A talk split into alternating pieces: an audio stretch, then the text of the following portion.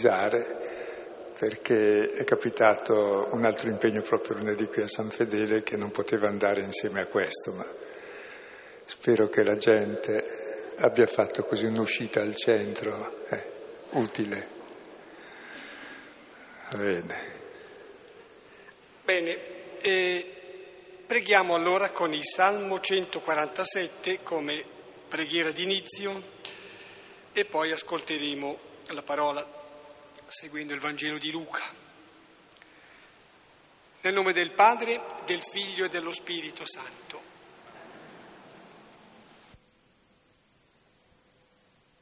Sì, sì, il Salmo 147, 146 è un salmo che così ha delle parentele, direi dei collegamenti facili con il brano di Luca, il capitolo dodicesimo. Ecco, preghiamo assieme. Alleluia. Lodate il Signore. È bello cantare al nostro Dio, dolce è lodarlo come a Lui conviene. Il Signore ricostruisce Gerusalemme, raduna i dispersi di Israele. Risana i cuori affranti e fascia le loro ferite. Egli conta il numero delle stelle e chiama ciascuna per nome. Grande è il Signore onnipotente, la sua sapienza non ha confini. Il Signore sostiene gli umili, ma abbassa fino a terra gli empi. Cantate al Signore un canto di grazie, intonate sulla cetra inni al nostro Dio.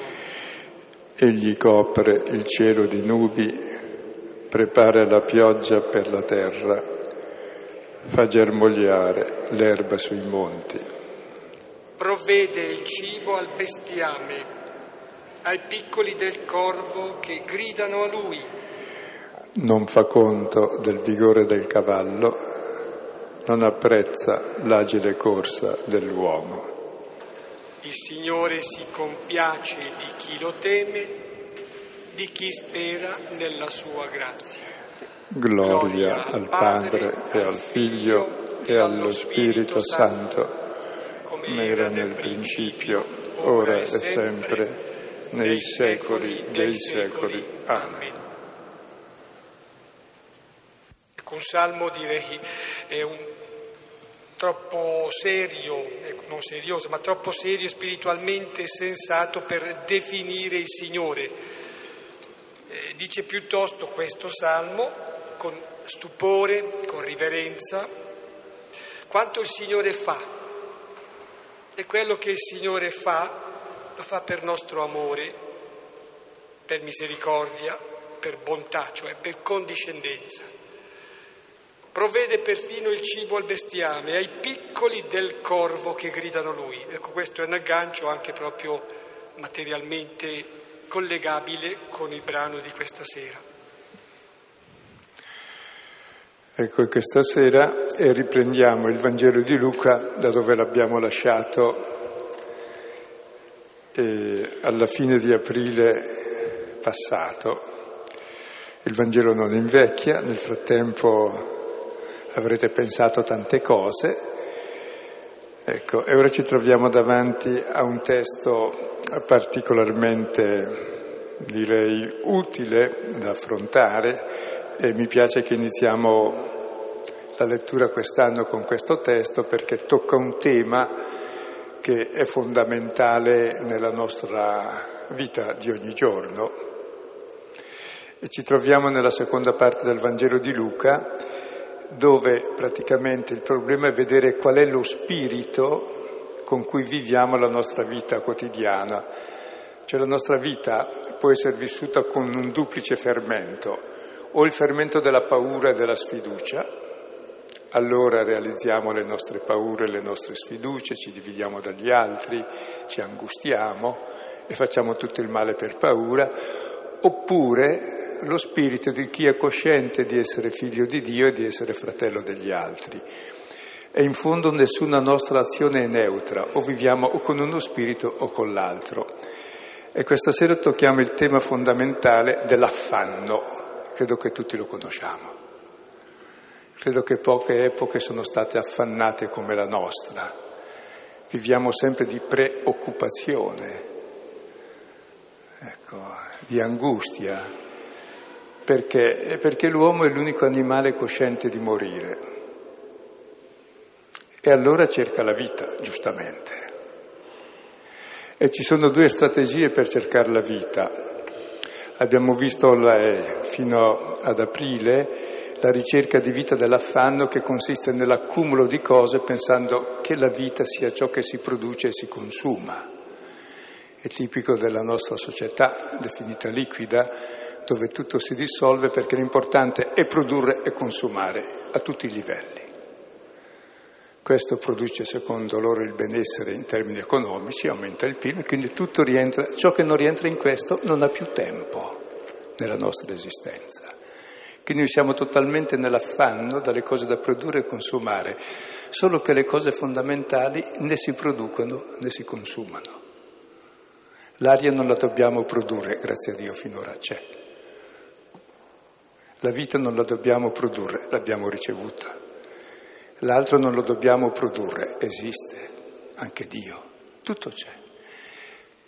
E tantomeno è da consumare, è semplicemente da accogliere, da ricevere. Quindi un pochino c'è rispetto, direi, all'affanno tipico della nostra epoca dell'uomo economico, che riduce tutto a produzione e consumo, di scoprire che la vita non è questo. La vita è semplicemente la capacità di dire sì all'amore, accettare di essere amati, accettare di amare. Questa è la qualità di vita. E chiaramente e questo non rientra nei beni né di consumo né di produzione. Anzi, per sé vedremo in questo testo che fa da contrappunto al testo precedente, che è definito il, lo stolto possidente, quello che aveva tanto, tanto, tanto, vuole accumulare, accumulare, accumulare, e alla fine dice adesso sono a posto, sono pieno di beni, e poi muore, cosa capita? Che i suoi figli li tirano per dividere l'eredità. Quindi l'unico risultato è che lui non ha mai vissuto, perché è vissuto nell'affanno, e i suoi figli invece di godere dei beni ricevuti cominciano a litigare tra di loro. Quindi il problema è come noi viviamo non tanto ciò che abbiamo, la vita non dipende da quello, ma ciò che siamo e anche i nostri limiti come luogo di comunione, di solidarietà, di condivisione, di simpatia. E allora la vita è bella ed è vivibile, oppure come istintivamente facciamo, il mio limite è il luogo in cui mi difendo, in cui attacco, in cui invado, in cui divoro l'altro. E allora è la storia in fondo di divisione, di solitudine, di morte e di affanno costante che oggi conosciamo bene. E credo che questo testo che leggiamo questa sera è proprio un antidoto a questo modo di agire e di pensare che noi diciamo moderno, ma si capisce che non è così moderno perché duemila anni fa è già descritto bene.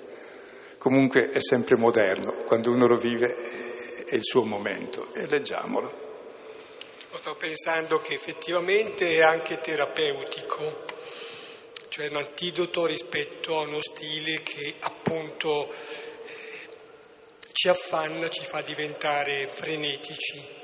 Eh, però eh, appunto raggiungeremo anche la profondità che è tipica del Vangelo, porta la buona notizia che è possibile vivere diversamente tessendo allora una relazione diversa con Dio e con gli altri. È possibile avere fede, questo è il punto. Dal Vangelo di Luca, 12, capitolo 12, 22, 34. Leggo. Ora disse verso i discepoli, per questo dico a voi, non angustiatevi per la vita che mangiare, né per il corpo che indossare, poiché la vita è più del cibo e il corpo dell'indumento. Considerate i corvi, non seminano né mietono, non hanno dispensa né granaio e Dio li nutre. Quanto più degli uccelli voi valete. Ora chi di voi, angustiandosi, può aggiungere un cubito alla sua età? Se dunque neppure il minimo potete, perché del resto vi angustiate? Considerate i gigli come crescono, non faticano né tessono. Ora dico a voi, neppure Salomone in tutta la sua gloria fu ammantato come uno di questi. Ora, se Dio così riveste l'erba del campo che oggi è e domani è gettata nel forno, quanto più voi, o oh, di poca fede, e voi non cercate che mangiare che bere e non state in ansia, poiché tutte queste cose le nazioni del mondo ricercano. Ora il Padre vostro sa che avete bisogno di queste cose. Cercate piuttosto il suo regno e queste cose vi saranno aggiunte. Non temere, piccolo gregge, poiché si compiacque il vostro Padre di dare a voi il regno. Vendete ciò che avete e date in elemosina, fatevi borse che non invecchiano, un tesoro inesauribile nei cieli, dove ladro non si avvicina né tignola corrode, poiché dove il vostro tesoro, lì sarà anche il vostro cuore. La prima osservazione da fare è molto banale ma importante, l'imperativo non angustiatevi, è un imperativo presente, vuol dire smettetele di angosciarvi, che vuol dire che suppone che noi lo facciamo, quindi la prima parte ce l'abbiamo tranquilli, la prima parte del Vangelo. Lo sport, è quasi uno sport tra i più diffusi, ecco quello di angustiarsi, di preoccuparsi. Ecco, ci preoccupiamo, ci mm. angustiamo, spalmando ecco, questa eh, questa forma così di ansia su tutte le cose, eh, quelle che bene, ci coinvolgono perché è un dovere, anche quelle direi più aleatorie, casuali, tutto. Tra l'altro il preoccuparsi è il contrario dell'occuparsi. E se voi pensate bene, eh, gran parte delle nostre energie non è che servono per lavorare, non sono produttive, servono per preoccuparci. E le persone più fortunate che hanno particolare ansia hanno più o meno un 90% di energie sono nella preoccupazione di cose che non avverranno mai, perché le vere preoccupazioni sono delle cose immaginarie. Cosa sarà se? Stai tranquillo, puoi morire tra cinque minuti non sarà nulla. Il mondo può girare in modo diverso, cioè ci preoccupiamo di ciò che avviene o non avviene indipendentemente dalla nostra preoccupazione.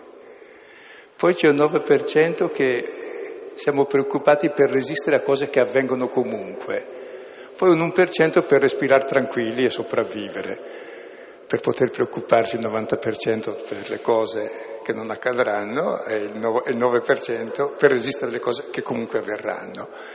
Cioè viviamo sempre pre, non viviamo mai quel che viviamo al presente. E sotto queste preoccupazioni adesso vedremo cosa c'è. Ecco. E qual è l'antidoto? Ora disse verso i discepoli, per questo dico a voi, non angustiatevi per la vita che mangiare né per il corpo che indossare, poiché la vita è più del cibo e il corpo dell'indumento. Ecco, il testo precedente era rivolto a ogni uomo, erano due fratelli che litigavano per l'eredità e allora Gesù racconta la parabola del ricco possidente che quel che ha fa sì che i suoi figli litighino. Ora invece si rivolge ai suoi discepoli e dice per questo dico a voi, quindi la preoccupazione non è solo dell'uomo mondano ma del discepolo anche, siamo uomini anche noi del discepolo che è chiamato poi noi siamo i poco credenti, di poca fede. Potrebbe essere una specie di definizione, descrizione di quel che siamo. Ci crediamo un po', ma poco. Ecco, adesso vediamo la parola angustiarsi, in greco merimnao, è una parola che ha la stessa radice di memoria, che è la stessa radice poi di Moira, che vuol dire la dea della morte, la sorte, la mala sorte, che è la stessa anche radice di Meros, che vuol dire parte, eredità. Cioè l'uomo è costantemente memoria di morte, questa è la sua sorte, la sua eredità. E tutto quel che fa è per rimediare a questo, come fare a vivere, a sopravvivere. E allora per vivere ci sono due strategie, quella di pensare che la vita dipende da ciò che hai o da ciò che ti manca, per cui accumuli per aver di più e se ti manca ti dai da fare. Ecco, invece c'è un'altra vita, non, è, non dipende né da ciò che hai né da ciò che manca.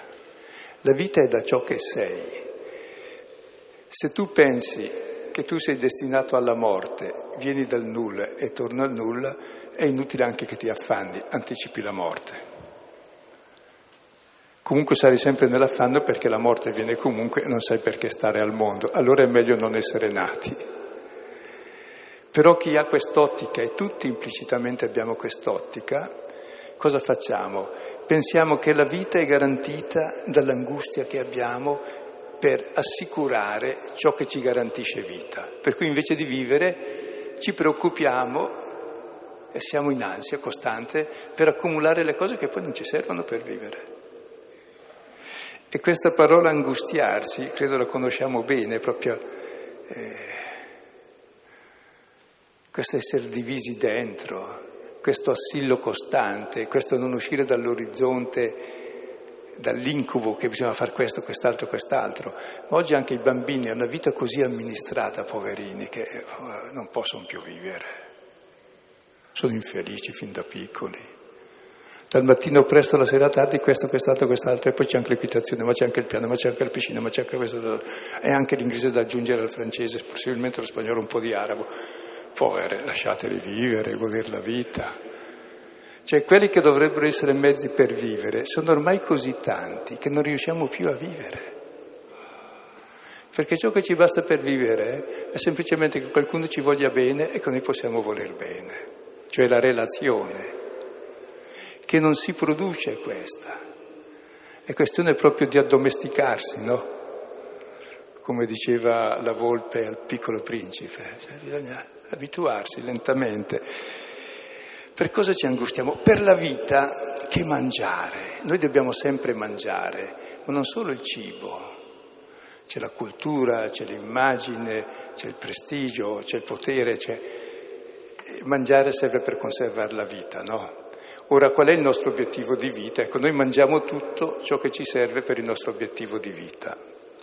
Normalmente mangiamo anche le persone perché servono, cosa servono gli altri? Se mi servono, le mangio, se non mi servono, le vomito.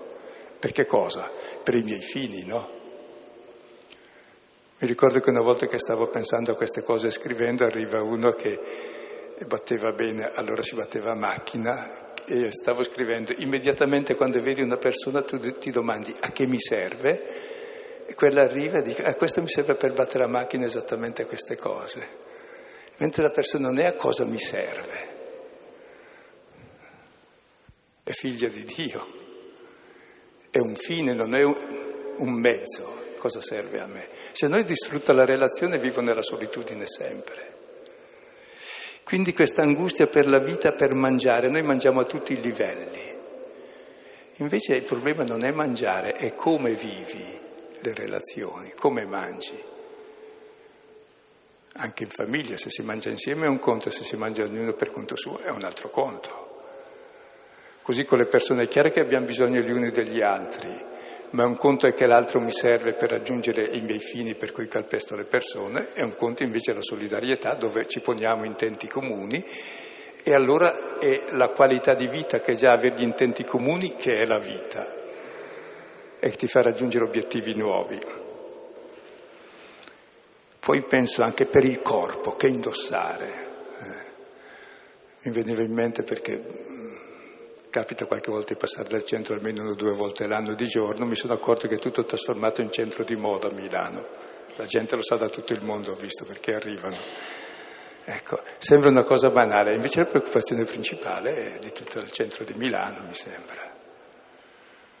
È chiaro che il vestito è importante perché è ciò che differenzia l'uomo dall'animale, no?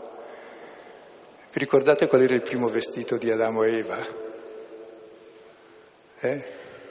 Nessuno, il loro vestito è l'immagine di Dio. Cioè la loro nudità voleva dire che accettavano di essere ciò che sono.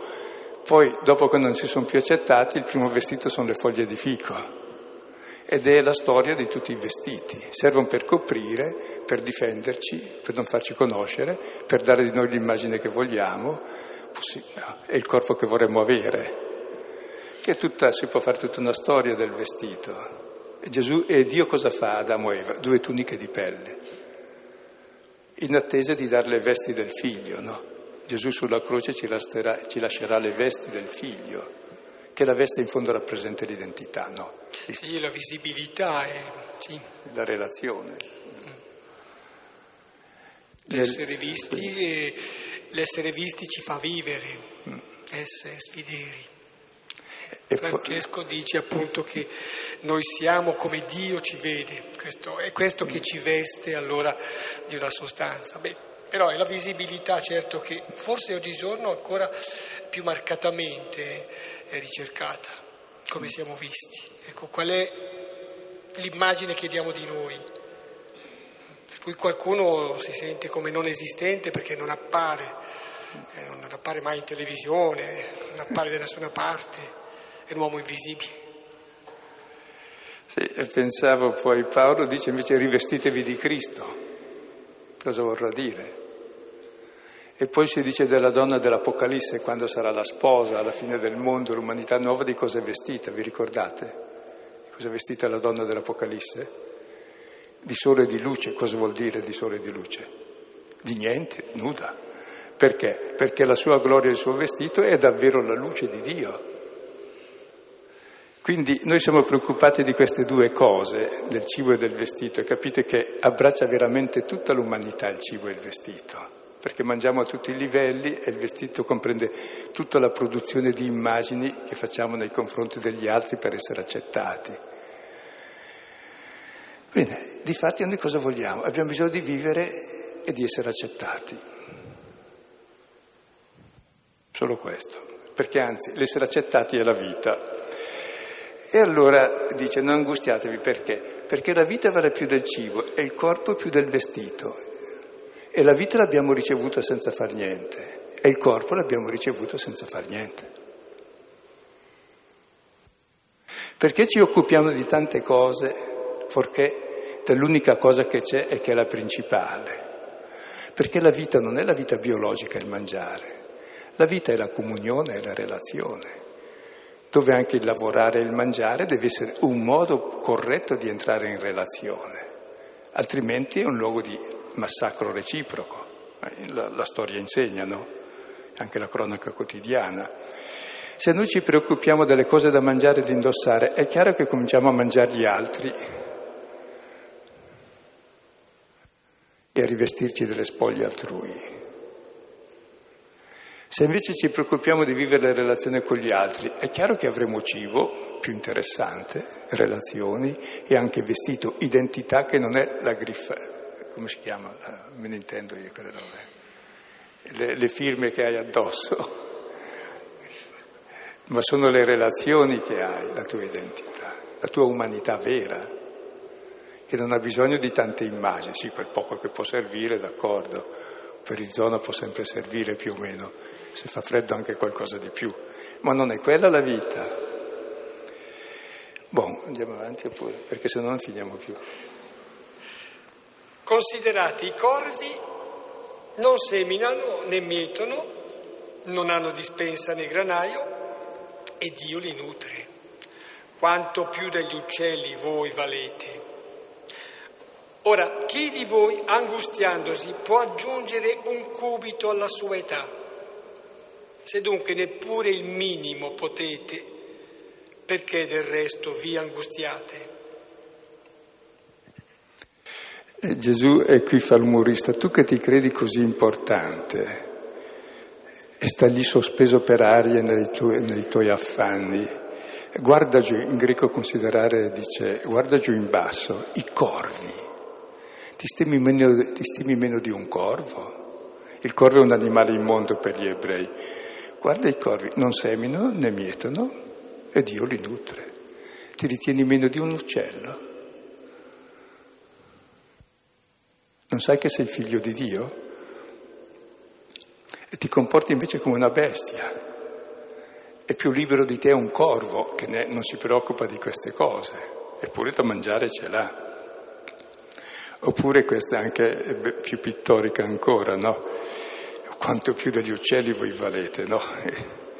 Poi dice, se tu ti affanni, con tutto l'affanno che hai, puoi aggiungere una spanna alla, alla tua statura. C'è in greco due parole ambigue che vuol dire una spanna alla tua statura oppure un pezzettino alla tua età. Cioè se tu ti affanni allunghi la tua vita o diventi più alto, no? se, se, se ti affanni ti pigli su te stesso e accorci la vita.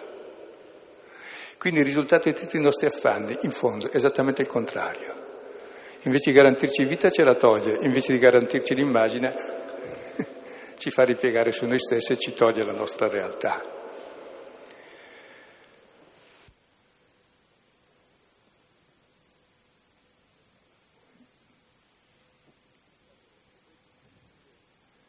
Allora, se voi dunque neppure il minimo potete, perché vi angustiate del resto? Cioè, quanti di noi si ricordano il mattino, quando si alzano, di ringraziare che la terra sotto i piedi c'è, che l'aria ancora c'è più o meno respirabile, che noi esistiamo, che è la cosa più bella che ci sia, e godere di esistere, e godere che esistono gli altri. Invece noi così ci alziamo subito preoccupati, arrabbiati per tutti gli incontri che avremo, i lavori che dovremo fare, che pure sono da fare ma se tu li affronti invece come una persona serena, tranquilla, che è contenta di vivere, le stesse relazioni, lo stesso lavoro sarà diverso. Sarà molto più leggero, molto più produttivo purtroppo anche, ma non è per questo che va fatto. Saprai anche riposare un giorno alla settimana che è fondamentale, per ricordarci che siamo come Dio e siamo figli, ha riposato anche lui, cosa siamo peggio di lui? Siamo suoi figli. Siamo fatti per il riposo, per godere la vita, non per l'affanno. È giusto lavorare, ma non affannarsi. So che parlo a milanesi, dove, ai quali Filippo proponeva una volta un'immagine. Eh, no, non lo riproponi? Ma no, proponevo che si potessero piazzare delle persone significativamente sopra i semafori in modo che indicassero che forse si può attendere che venga verde, venga data via libera anche con una certa pazienza, perché invece c'è proprio l'impazienza, prima ancora si brucia il tempo. Dice così perché anticamente c'erano gli stiliti che stavano sulle colonne o i dendriti che stavano sulle piante, per indicare la civiltà in fondo che non sono importanti le colonne, è l'uomo e anche dove c'era foresta, i dendriti voi stavano sulle piante, sui semafori. Semaforiti sarebbe. È una nuova specie ma... di eremiti che stanno lì a guardare la gente e dicono, ma oh, che te fai qui? No, adesso invece viene posto un paragone che è più dinamico, perché qui era quasi una specie di contemplazione e anche un po' un'interpretazione.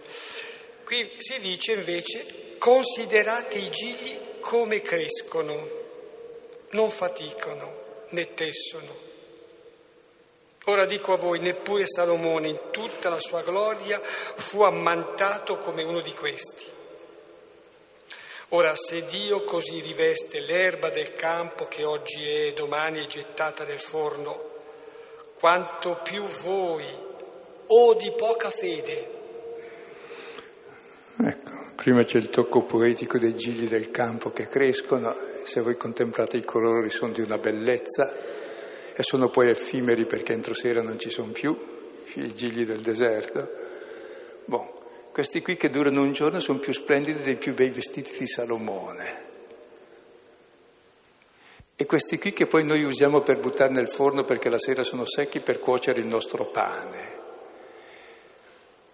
Ma ci consideriamo, ma pensiamo a queste cose, che cioè, se Dio riveste così i gigli, rivesterà noi, suoi figli, di qualcosa di più importante. Di cosa ci riveste? Della sua immagine, della sua gloria, dell'amore, della gioia, della bontà, della misericordia, della pace, della serenità, di ciò per cui siamo fatti.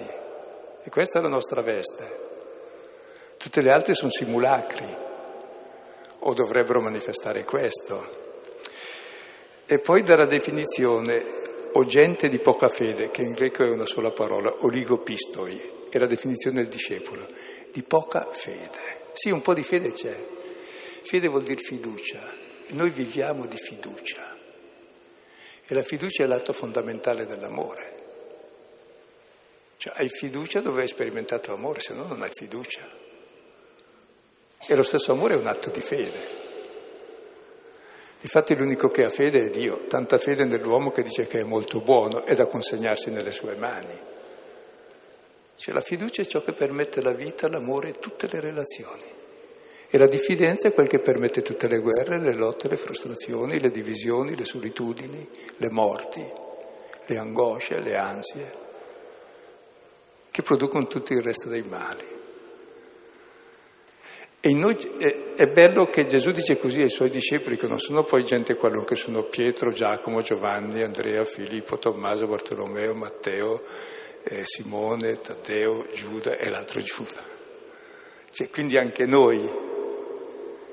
Cioè, è un richiamo a uscire dalla poca fede, dalla poca fiducia, perché alla fine noi realizziamo quel che ci proponiamo, quel che abbiamo davanti. Se abbiamo davanti le paure, realizziamo quelle, ci affanniamo, ci dividiamo, lottiamo e non finiamo più di crepare, fino a quando crepiamo finalmente, apriamo gli occhi e gli altri ci richiudono. Ma finalmente vediamo forse che la vita è bella. Oppure se abbiamo fiducia cominciamo a realizzare la fiducia, l'amore, la relazione, la pace, giorno dopo giorno, chiaro. Ma sono due strategie di vita opposte, ecco. ecco. Con questo è già accennato quello che magari più innanzi cercheremo di sottolineare. Non è che si dica di diventare contemplativi e dei corvi che vengono nutriti ugualmente e dei gigli che crescono con uno splendore e una visibilità perfetta e quindi beh, fa niente, che tanto poi... No, ecco, viene suggerita la fede che diventa poi anche condizione per cui si diventa anche operativi. Ecco, la fede non è che favorisca proprio il disimpegno, anzi la fede diventa operativa. Però l'impegno è sulla base di una fiducia nel Signore. Allora si dirà poi, va bene, magari si può già anticiparlo, che l'ansia, l'affanno è un indizio, è la spia che non si è credenti. Insomma, bisogna che io me la cavi perché sì, so, esisto io, non esiste Dio. Invece no, esiste Dio, allora io posso davvero, cercando, dice il regno, eh, essere capace di incidere anche operativamente, ecco, proprio anche collaborando col Signore, che perfettamente sì, certo è credente nell'uomo, però appunto è operativo anche lui. Va bene, ma vediamo, dice allora che voi non cercate che mangiare e che bere e non state in ansia, poiché tutte queste cose le nazioni del mondo ricercano Ora il Padre vostro sa che avete bisogno di queste cose. Cercate piuttosto il suo regno, queste cose vi saranno aggiunte. Ecco. Innanzitutto dice non cercate, ribadisce quel che ha detto, che mangiare, che bere, e poi aggiunge non state in ansia. In greco c'è una parola, meteo, eh, che richiama le meteoriti, che vuol dire che sta sospeso per aria. Cioè, non state lì sospesi per aria e quando uno è in ansia non ha i piedi per terra, sta lì come se stesse sempre per cadere, no? E sprofondare nel baratro, sospeso per aria. Bella vita, eh? Lo conosciamo tutti, per cui non è. Poiché tutte queste cose le cercano, le nazioni vuol dire i pagani, cioè chi non, chi non ha fede in Dio, evidentemente il suo Dio diventa le cose che fa e produce. Sugli idolatri oggi, oggi sono tutti idolatri Pensiamo che l'importante è ciò che facciamo e produciamo. No, non è importante, non è importante, non è importante, non dà felicità. La felicità non si produce, è il modo di stare insieme, anche di produrre, è chiaro. È la relazione.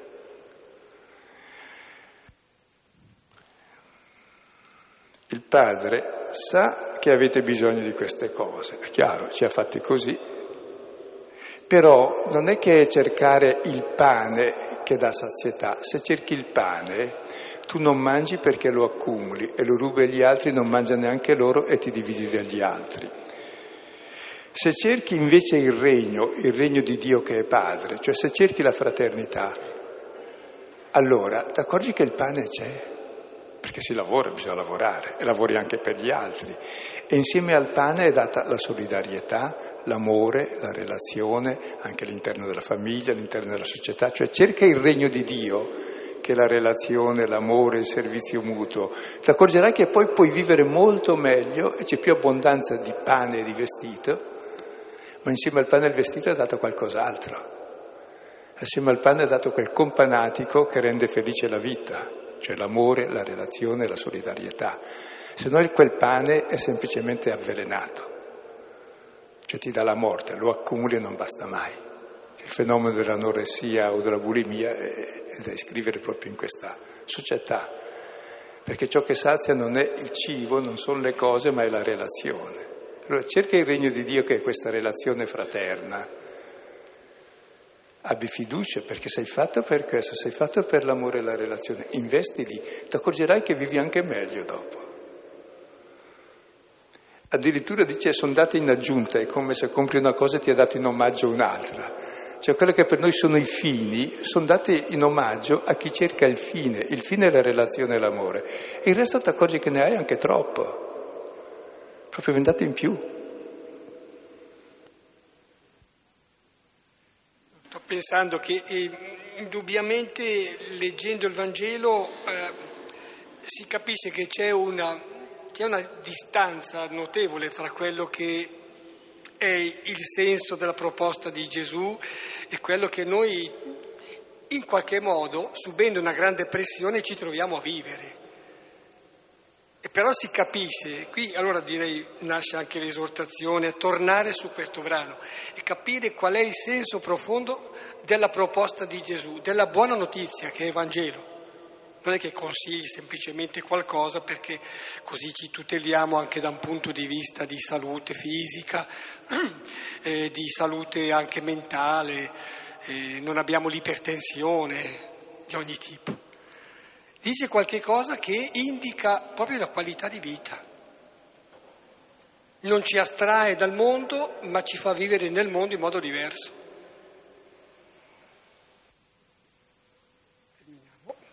Non temere, ecco, importante che questo, non temere, piccolo gregge, poiché si compiacque il vostro Padre di dare a voi il regno. Vendete ciò che avete, date in elemosina, fatevi borse che non invecchiano, un tesoro inesauribile nei cieli, dove il ladro non si avvicina né tignola corrode, poiché dov'è il vostro tesoro, lì sarà anche il vostro cuore. Ecco, la conclusione è non temere, anche questo vuol dire smettila di aver paura per favore, perché c'è un piccolo gregge, cioè il bene sembra sempre piccolo. Forse perché è come il seme che è la caratteristica della piccolezza. Se tu pianti giù un tronco muore, pianti un seme e cresce che la piccolezza è la caratteristica più grande dell'amore, si fa piccolo per lasciare spazio all'altro. Quindi la caratteristica della piccolezza, quando anche tutto il mondo fosse fatto di cristiani, ecco, eh, Gesù dice vi mando come agnelli in mezzo ai lupi, non è che due miliardi di agnelli mangiano un lupo, no, hanno sempre la caratteristica dell'agnello che è mite, che è utile, che è umile, sono le caratteristiche fondamentali dell'amore, la mitezza, l'umiltà e il servizio all'altro. Ecco, non aver paura, perché il regno già ti è dato. posso sottolineare il fatto del non temere. Mi pare che proprio siano 365 le volte in cui sostanzialmente da parte del Signore si raccomanda, si chiede, quasi si supplica non aver paura, non temere. Il temere innesca un processo che è veramente negativo. Eh, dal timore nasce l'ansia e tutto quello che ne segue. Non temere, non temere. Perché il regno già vi è dato. Avete mai pensato che siamo tutti re, siamo figli di Dio, che è una grande dignità. E che gli altri sono fratelli. Che il regno è già dato, basta solo aprire gli occhi e vivere ciò che già c'è e non vivere nei propri deliri. Che è il non considerare la propria verità, cioè ci sentiamo niente, meno di un corvo, allora dobbiamo darci da fare per essere qualcuno. No, ancora darci da fare. Siamo quel che siamo, che è qualcosa di molto bello e dobbiamo poi realizzare ciò che siamo, figli, uguali al Padre, che sa amare, donare, servire, che non toglie vita a nessuno,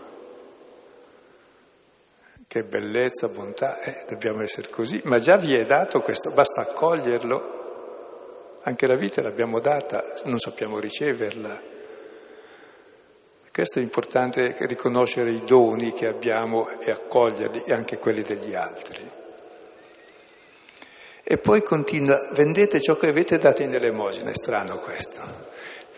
Contrario all'accumulare, tutto ciò che accumuli stai tranquillo, ti accumula ansia e non serve. Il problema non è l'accumulare, è il condividere ciò che dà gioia non accumulare. Accumulare ne sei privo tu perché sacrifichi la vita all'accumulo e ne privi gli altri, mentre invece là è il comunicare queste cose.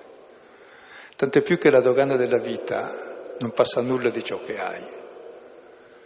Anche nelle relazioni, nulla di ciò che hai passa, passa solo ciò che dai, solo l'amore che dai ti fa passare, non ciò che hai. Ciò che hai ti divide dall'altro, ma anche le qualità buone al limite. mi servono per essere più solo e più triste, perché punto su quelle. Mentre invece la mia relazione con gli altri, anche nei miei limiti, questa rende davvero la vita vivibile e divina, diventa una vita di accettazione, di comunione, di dono, di perdono, di crescita. Per cui bisogna farsi delle borse che non invecchiano e non perdono i soldi, il tesoro. E noi continuiamo a costruirci in fondo cisterne screpolate che non tengono acqua. Per usare altri paragoni, forse un po' più nostri, direi il Vangelo suggerisce di acquistare dei titoli che non conoscono svalutazione, eh? trovare investimenti che non incappino in crolli, come può capitare, capita talvolta. Borse che non invecchiano, tesoro inesauribile nel cielo, cioè in, in una vita altra da questa. Cioè, abbiamo già un tesoro che non finisce nei cieli, nei cieli vuol dire in Dio, che è il nostro essere figli di Dio e siamo chiamati a realizzare questo sulla terra. Allora è bella la vita sulla terra ed è divina ed è vivibile. Diversamente è una vita nell'affanno e nella morte. Tra l'altro questo testo non è da leggere, cioè Gesù non non ha parlato per i cristiani, per le anime devote, ha parlato per gli uomini. E fu ammazzato dai preti, per cui non era particolarmente cristiano. Credo che l'ultimo libro di Martini ne parla di questo. E oggi faremo lo stesso. Se adesso venisse il Signore qui, l'ho detto altre volte, diremmo aspetta un momento, stiamo dicendo cose serie, leggiamo il Vangelo, poi dopo ti facciamo l'elemosina non lo sapremo riconoscere, perché si presenta come quell'uomo che siamo tutti e in fondo siamo tutti bisogno dell'altro. E solo se l'altro ci accoglie possiamo vivere, tutti, cominciando da Gesù che è il figlio di Dio, vive perché è accolto dal Padre, e cominciando dal Padre Eterno che vive se il figlio lo accoglie, se no non vive neanche lui e dai piccoli del corvo vale lo stesso anche per loro. Sono tutti uguali. E lì c'è un tesoro dove il ladro non si avvicina e non si consuma, non può essere né rubato né consumato questo tesoro. E vi accorgerete che nella vita tutti abbiamo un tesoro, che sono le nostre relazioni positive, che non sono intaccate e sono eterne. Questi, qui c'è da accumulare davvero e da investire. E dove il tuo tesoro, lì è il tuo cuore. Perché il nostro cuore punta al suo tesoro. Dove sta il nostro cuore? Da che direzione? Sta nella paura? Ecco che allora abbiamo un tesoro di morte che accumuliamo. O sta nella fiducia e nella vita? Ecco che allora c'è l'altro tesoro che cresce. Ecco, mi sembra questo brano ci può aiutare un po' per aprire il nuovo anno, hm? che sarà tutto un confronto adesso articolato andando avanti i vari aspetti della vita su questa cosa, su questo spirito. Ecco, qui terminiamo eh, senza però dimenticare di suggerire qualche altro testo di approfondimento. Eh, abbiamo pregato il Salmo 147, 146, si possono pregare ancora con qualche connessione col testo? I Salmi 23, 22 e il suo contrario, chi leggerà poi capirà, 49, 48 pastore che dà la vita con un certo stile e uno strano pastore che è la morte addirittura, l'ansia. Eh, sempre dell'Antico Testamento, suggeribili, Deuteronomio capitolo ottavo e Deuteronomio capitolo ventottesimo, eh, c'è un riferimento attraverso la riassunto della storia di Israele, ma verrei subito al Nuovo Testamento, Luca, che è stato già citato, al capitolo sedicesimo, con uh, tutto quanto il capitolo, con due parabole, l'amministratore sapiente, l'amministratore stolto, anzi non stolto, poi l'insipiente. E dal, dagli atti, che è poi il secondo libro di Luca, i sommari cosiddetti, lo stile con cui vivono i primi cristiani, la prima comunità. Capitolo secondo, 42-48, capitolo quarto, 32-37 e anche il capitolo quinto, 12-16. Però senz'altro è raccomandabile ancora, dicevo prima e ripeto, ritornare su questo testo per capire come possa essere da noi colto quale dono diventa anche impegno. Ecco, terminiamo qui. Pian piano ci eh, ripassiamo i meccanismi. Grazie.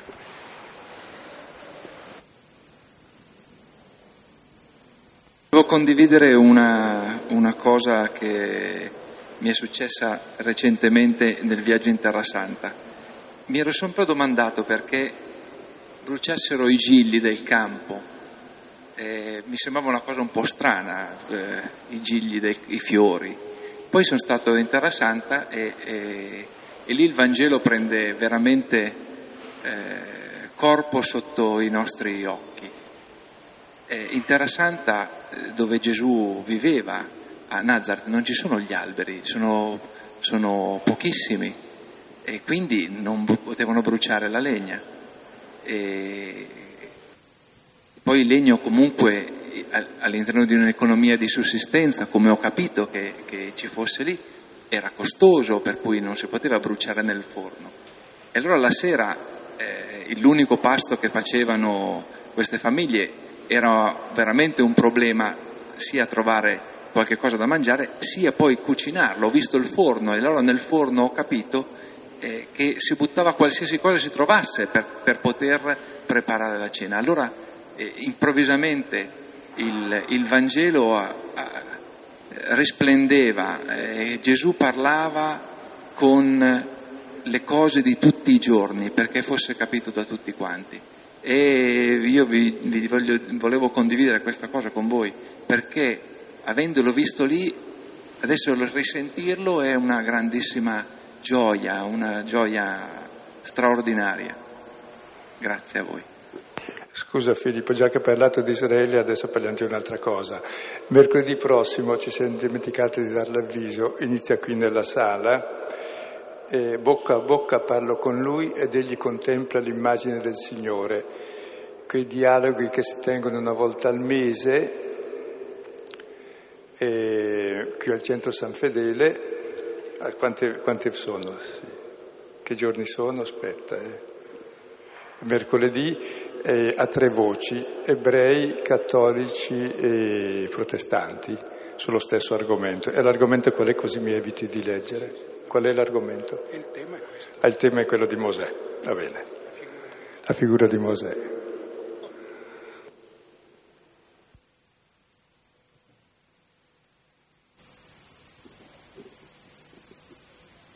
Bene, circa il brano che abbiamo ascoltato, qualche risonanza, sottolineatura magari semplicemente può essere riferire un'immagine, un'espressione. Eh, grazie.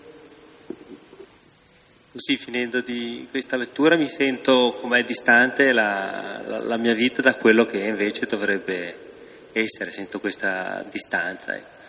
e bisogna pregare per, per avvicinarci. Sai perché bisogna pregare? Perché siamo precari, precario e pregare è la stessa parola. E il precario è quello che vive del dono e noi tutti siamo precari perché viviamo del dono che ci fa l'altro e quello non lo puoi esigere, puoi solo pregare, chiederlo. È la prima volta che vengo, quindi magari esco da un tema. Però mi sembra che anche da come? No, sono brevissimo. Semplicemente che anche da, da questo brano del Vangelo sembra di capire che eh, in cattolicesimo in qualche misura non ci incita a, a produrre, diciamo, a differenza eh, probabilmente del calvinismo. Cioè, mi è venuto in mente questo.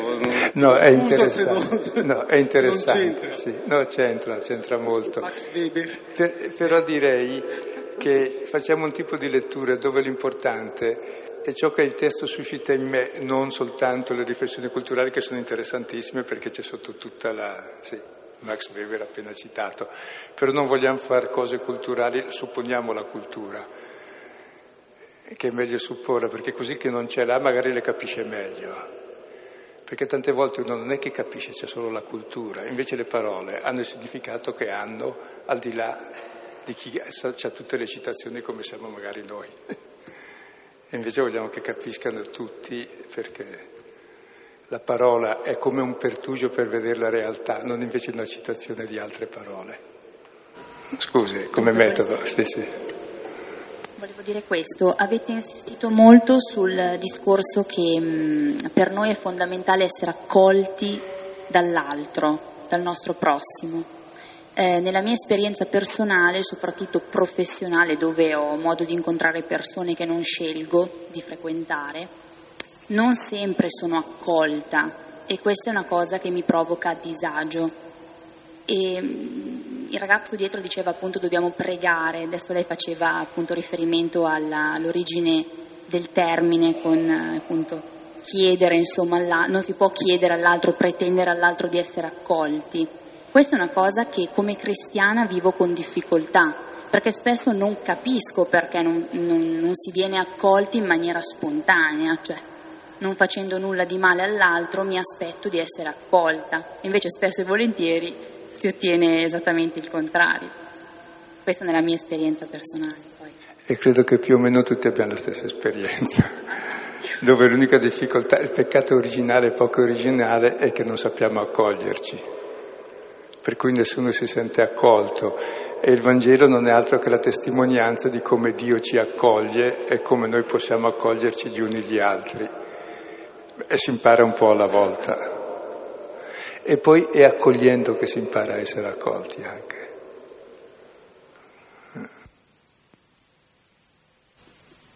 Sì, eh, io la prima sera che vengo eh, sono lieto di stare qui.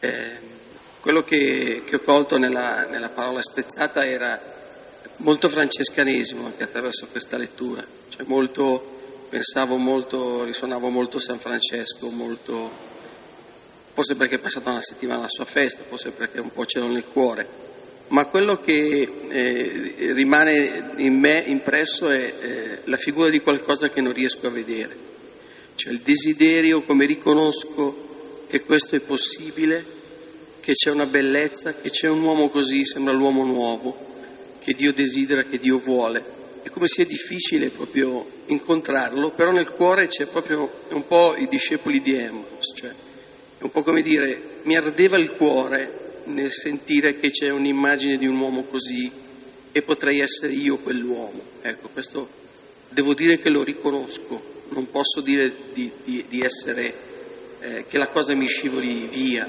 che la cosa non mi coinvolga, anzi prende tutto il mio essere, questo mi affascina. Mm. E se notate, e lo dico magari per chi viene la prima volta, quando leggiamo il Vangelo in realtà ci accorgiamo che questo testo legge il nostro io più profondo che magari stava lì sommerso, per cui quell'uomo siamo sempre noi. Perché ci interessano queste parole e perché ci accorgiamo che siamo fatti per questo. Quindi il Vangelo non è altro che una logoterapia che ti fa emergere ciò che sei e che era nascosto da tante paure, da tante incrostazioni. Ti fa, memoria, ti fa emergere la memoria primigenia della tua identità. Bella. Se ne trovo una migliore sono contento, meglio ancora. E ci si accorge che più lo leggi più diventa bella perché più ti legge e più libera questa tua identità. Per questo bisogna anche tornarci spesso, perché poi l'uomo vive di memoria, dei ricordi. Se hai ricordi negativi, realizzi quelli. Cominci a ricordare queste cose, che sono la tua identità positiva, da quando ti alzi. Almeno fare come i musulmani cinque volte al giorno di ricordarci di queste cose. Per questo San Francesco ha fatto suonare le campane tre volte al giorno, per ricordarci dell'annunciazione, cioè di questi doni in fondo perché poi noi realizziamo ciò che ricordiamo. Se sono buoni realizziamo cose buone, se sono cattivi. Per questo abbiamo dentro una memoria profonda da esplicitare e da coltivare, eh. Che è la nostra verità, se no viviamo nell'inautenticità in fondo. No? Poi vi accorgete che sono testi che non sono fatti né per anime pie né devote, né per preti né per suore, sono fatti per l'uomo, perché possa essere felice perché Dio ci vuole così. E se no stiamo male noi, ma sta male il mondo e non si vive.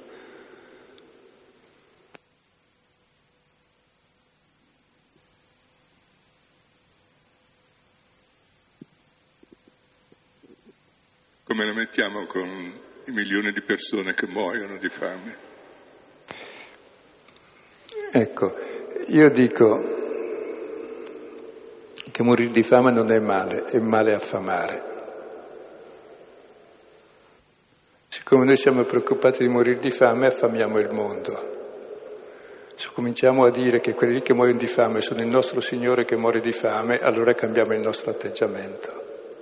Se cerchiamo il regno di Dio e la sua giustizia, che è questo, e allora la vita è vivibile sulla terra.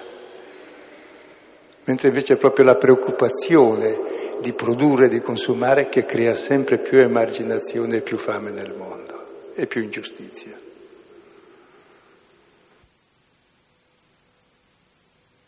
Si emargina tutto ciò che non produce, cioè tutti, e tutti servono solo per produrre, ma non servono come fini, mentre invece sarebbero invece il fine, sono quelle persone lì. Per questo dicevo, se entrasse Cristo non lo riconosceremo, perché rappresenta quel fondo che tutti abbiamo, il bisogno e siamo tutti uguali. E lo vediamo in quelli, però ce li nascondiamo e cerchiamo di farli diventare come noi, di integrarli nel circolo della produzione e del consumo. No, è devastare la loro umanità. Diventano scemi come noi dopo, che producono il male del mondo. L'asse del male certo che c'è, passa dentro di noi. Fino a quando non smontiamo il nostro meccanismo di pensiero e di cuore, Scusi.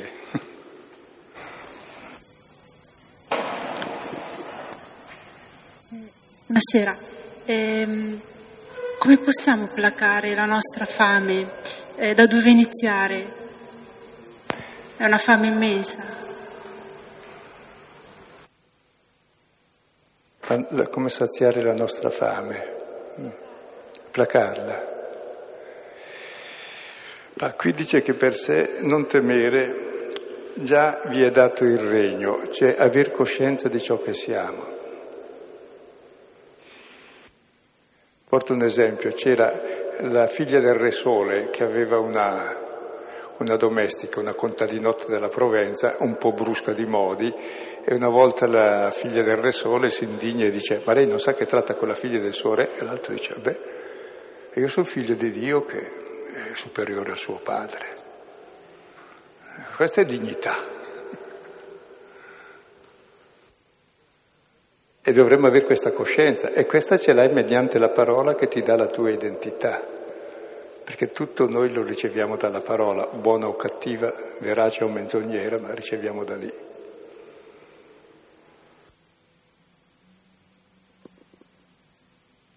Per cominciare, dico. E poi un'altra cosa, noi riceviamo questo sempre dalle testimonianze di chi lo vive. Cioè, da dove io ho ricevuto un minimo di sazietà di queste cose?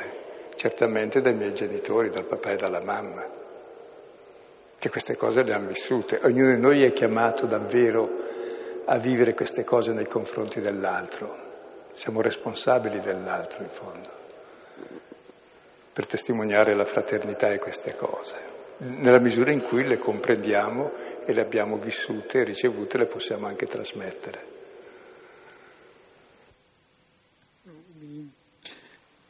Mi chiedevo se la domanda potesse essere articolata magari diversamente, un po' di più. No, quello che volevo dire è che una volta ho letto eh, su Avvenire le, le, parole del Papa che diceva che gli, i discepoli erano come degli affamati. E siamo tutti affamati. Ed è una fame, forse c'è una fame buona e una fame quella che invece ti devasta, ti sovrasta.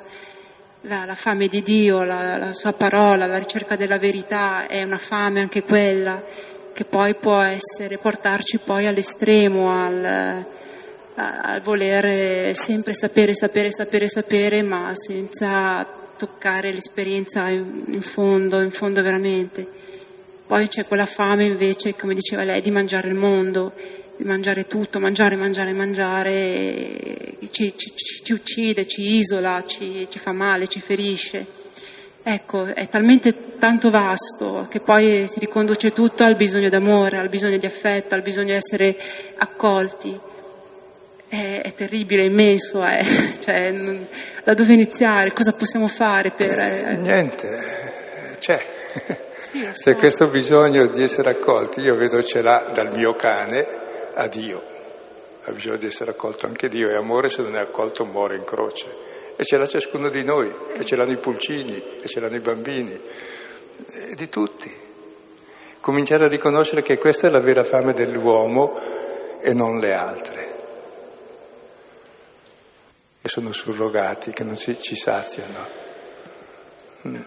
Era solo dire... È la, fame de, è la fame del regno, ecco, di cui parla qui in, in cifre, in fondo, dire la fame, il fatto che siamo figli e fratelli e questo davvero stabilisce relazioni nuove, la fame di relazioni vere. Mm. Possiamo chiudere qui per, non, per lasciare no, appetito. Sì.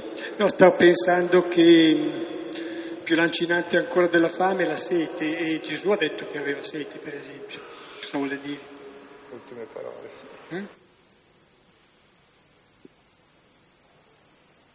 La sete che ha Dio è la sete di noi e noi abbiamo corrispondentemente una sete, una fame di Lui. Preghiamo. Padre nostro che sei nei cieli, sia santificato il tuo nome, venga il tuo regno, sia fatta la tua volontà come in cielo, così in terra. Dacci oggi il nostro pane quotidiano e rimetti a noi i nostri debiti, come noi li rimettiamo ai nostri debitori, e non ci indurre in tentazione, ma liberaci dal male. Nel nome del Padre, del Figlio e dello Spirito Santo. Buonanotte, arrivederci.